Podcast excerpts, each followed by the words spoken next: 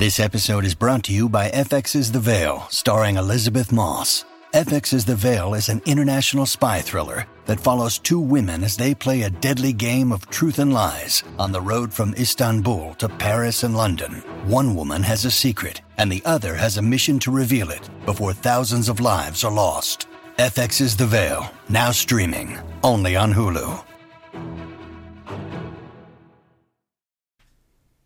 Hello, everybody. Welcome to the 17th episode of Kimi and the Bird. I'm Kami. I'm Taylor. And in today's episode, we are giving a non spoiler review about the vivid and engaging Shadow and Bone by Leigh Bardugo.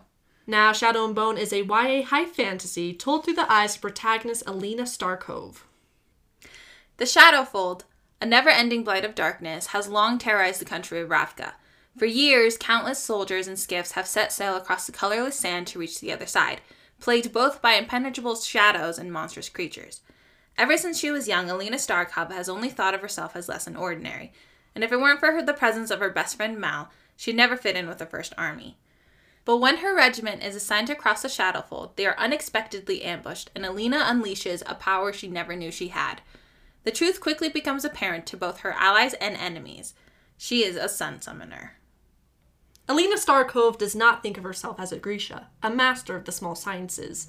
Ever since she was young, she has been frail and sickly, with mainly one motivation to keep her going staying with Mal. But when the two orphans are torn apart, Alina will have to learn how to rely on herself to bring about the magic that will save the world. So, what did you think about Alina as our protagonist? I think Alina was a solid protagonist. I liked her overall arc. I like where she began and when she where she ended. In the beginning, she is she describes herself at least as someone who is thin and sickly, who doesn't have much of an appetite, who feels like she doesn't belong. And so I think that's a very relatable feeling and I think that helps to shape the story because I think we've all at one point probably felt like that. Not the loss of appetite. Never. uh uh but like I think at one point we've all felt a little bit lost in where we think we belong. It's true.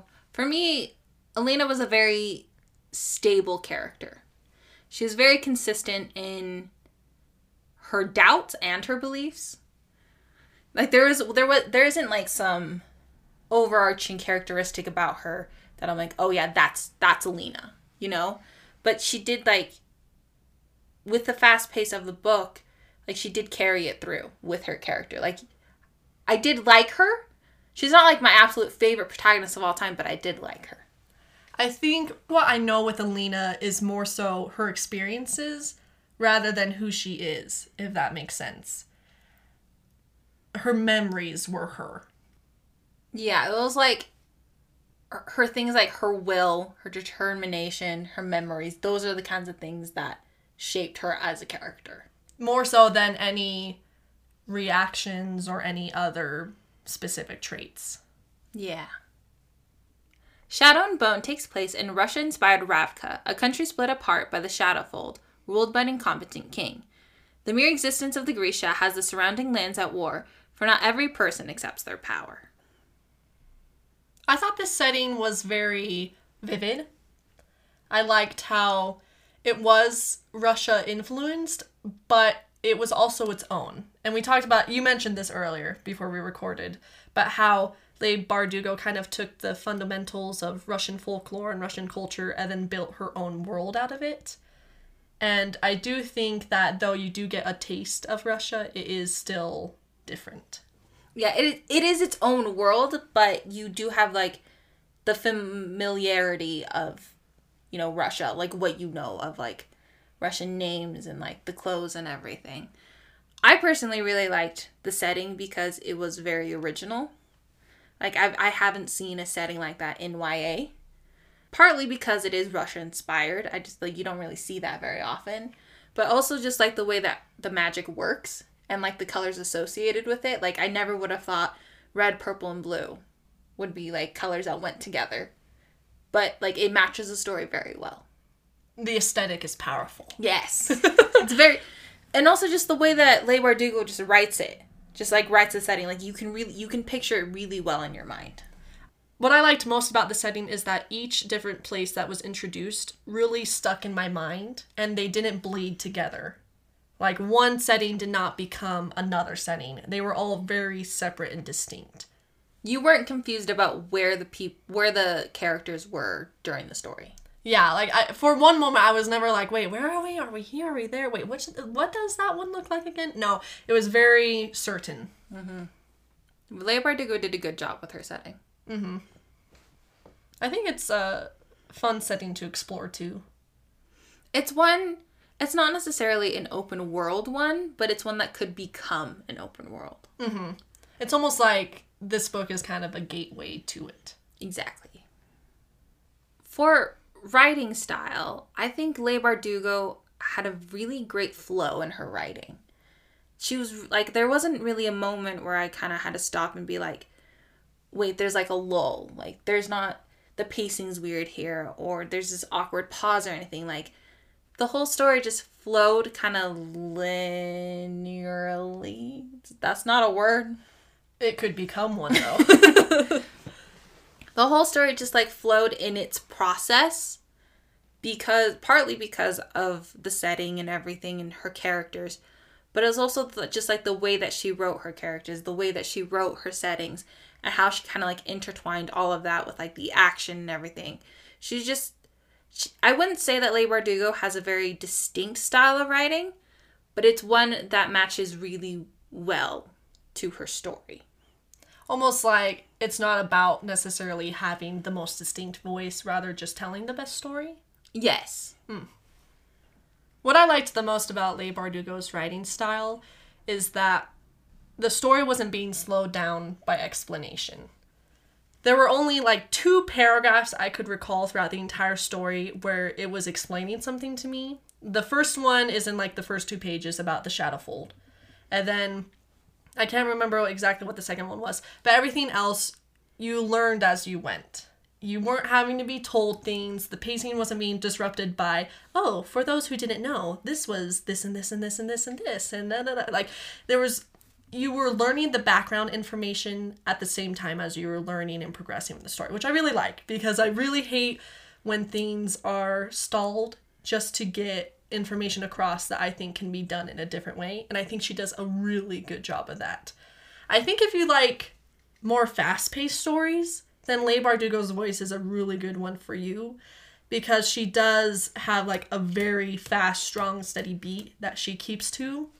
Like everything's always going. There's no stall, there's no stop. Now, with that, I think there's pros and cons.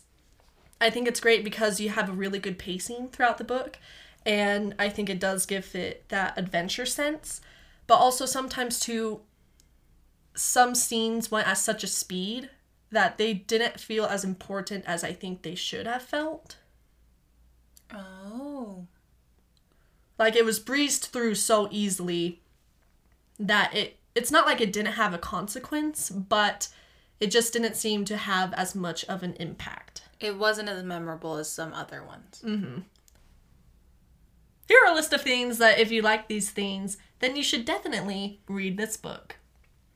If you like keftas, Hot villains, Russian folklore, male best friend love interests, butter week, science slash magic, secluded makeouts, ex mercenary trainers who are secret softies, adventure, stags, never ending darkness, light shows, orphans, love triangles, royalty slash court life. then you will definitely love this book. Check it out. It's a guarantee. Well, actually, I don't know if it is a guarantee. And it's probably uh, it's probably we're funny. we're we're, we're trying to we're trying to humor you. Laugh. So, Kami, based on our unique scale of one to seven, one being literal trash and seven being fangirl mania, what would you rate Shadow and Bone by Lady Bardugo? I would put Shadow and Bone at a five point three five. Oh, can you do that? is that allowed? Five point three five. So between Feeling myself. myself And It was literary. I put it here because I liked the story. I liked the premise and the setting and the writing style and everything. So I, I liked almost everything, but it wasn't all consuming. Hmm. Like I didn't just completely devour the book, but it, it was it's a very solid book to read. yeah, I think solid's a really good way to describe it. Um, I was going to rate the book a 5.4. Ooh. I will raise your 0.35 to a 4 because I do think this book is really solid. I think that the characters are steady and consistent. I think the world is interesting. I could easily see how one would get enraptured with this world that this book could open up into. But like you said, I just wasn't wholly immediately taken with it. And I think one of the reasons why is that I wish that Alina made a little bit more of her own decisions. Because sometimes it felt like the story was being guided by the story rather than her. Oh, like the story was carrying the protagonist. Well, in the sense that other people were making decisions for her that I felt like she could have made. Now, now I understand, like in some cases, yeah, some decisions are forced or da da da. I just wish that at certain times she took more charge of things. Thank you so much for joining us on Cueing the Bird for our book recommendation episode about Shadow and Bone by Leigh Bardugo. We hope that you'll join us in our upcoming episodes. If you enjoyed our content, don't be afraid to subscribe to the podcast and follow us on social media. On both Twitter and Instagram, we go by the handle at Kiwing the Bird. We hope you liked today's recommendation. Join us for our upcoming book discussion episode where we go into spoilers and details about Shadow and Bone. And remember, like a library, at Cueing the Bird, shh, happens.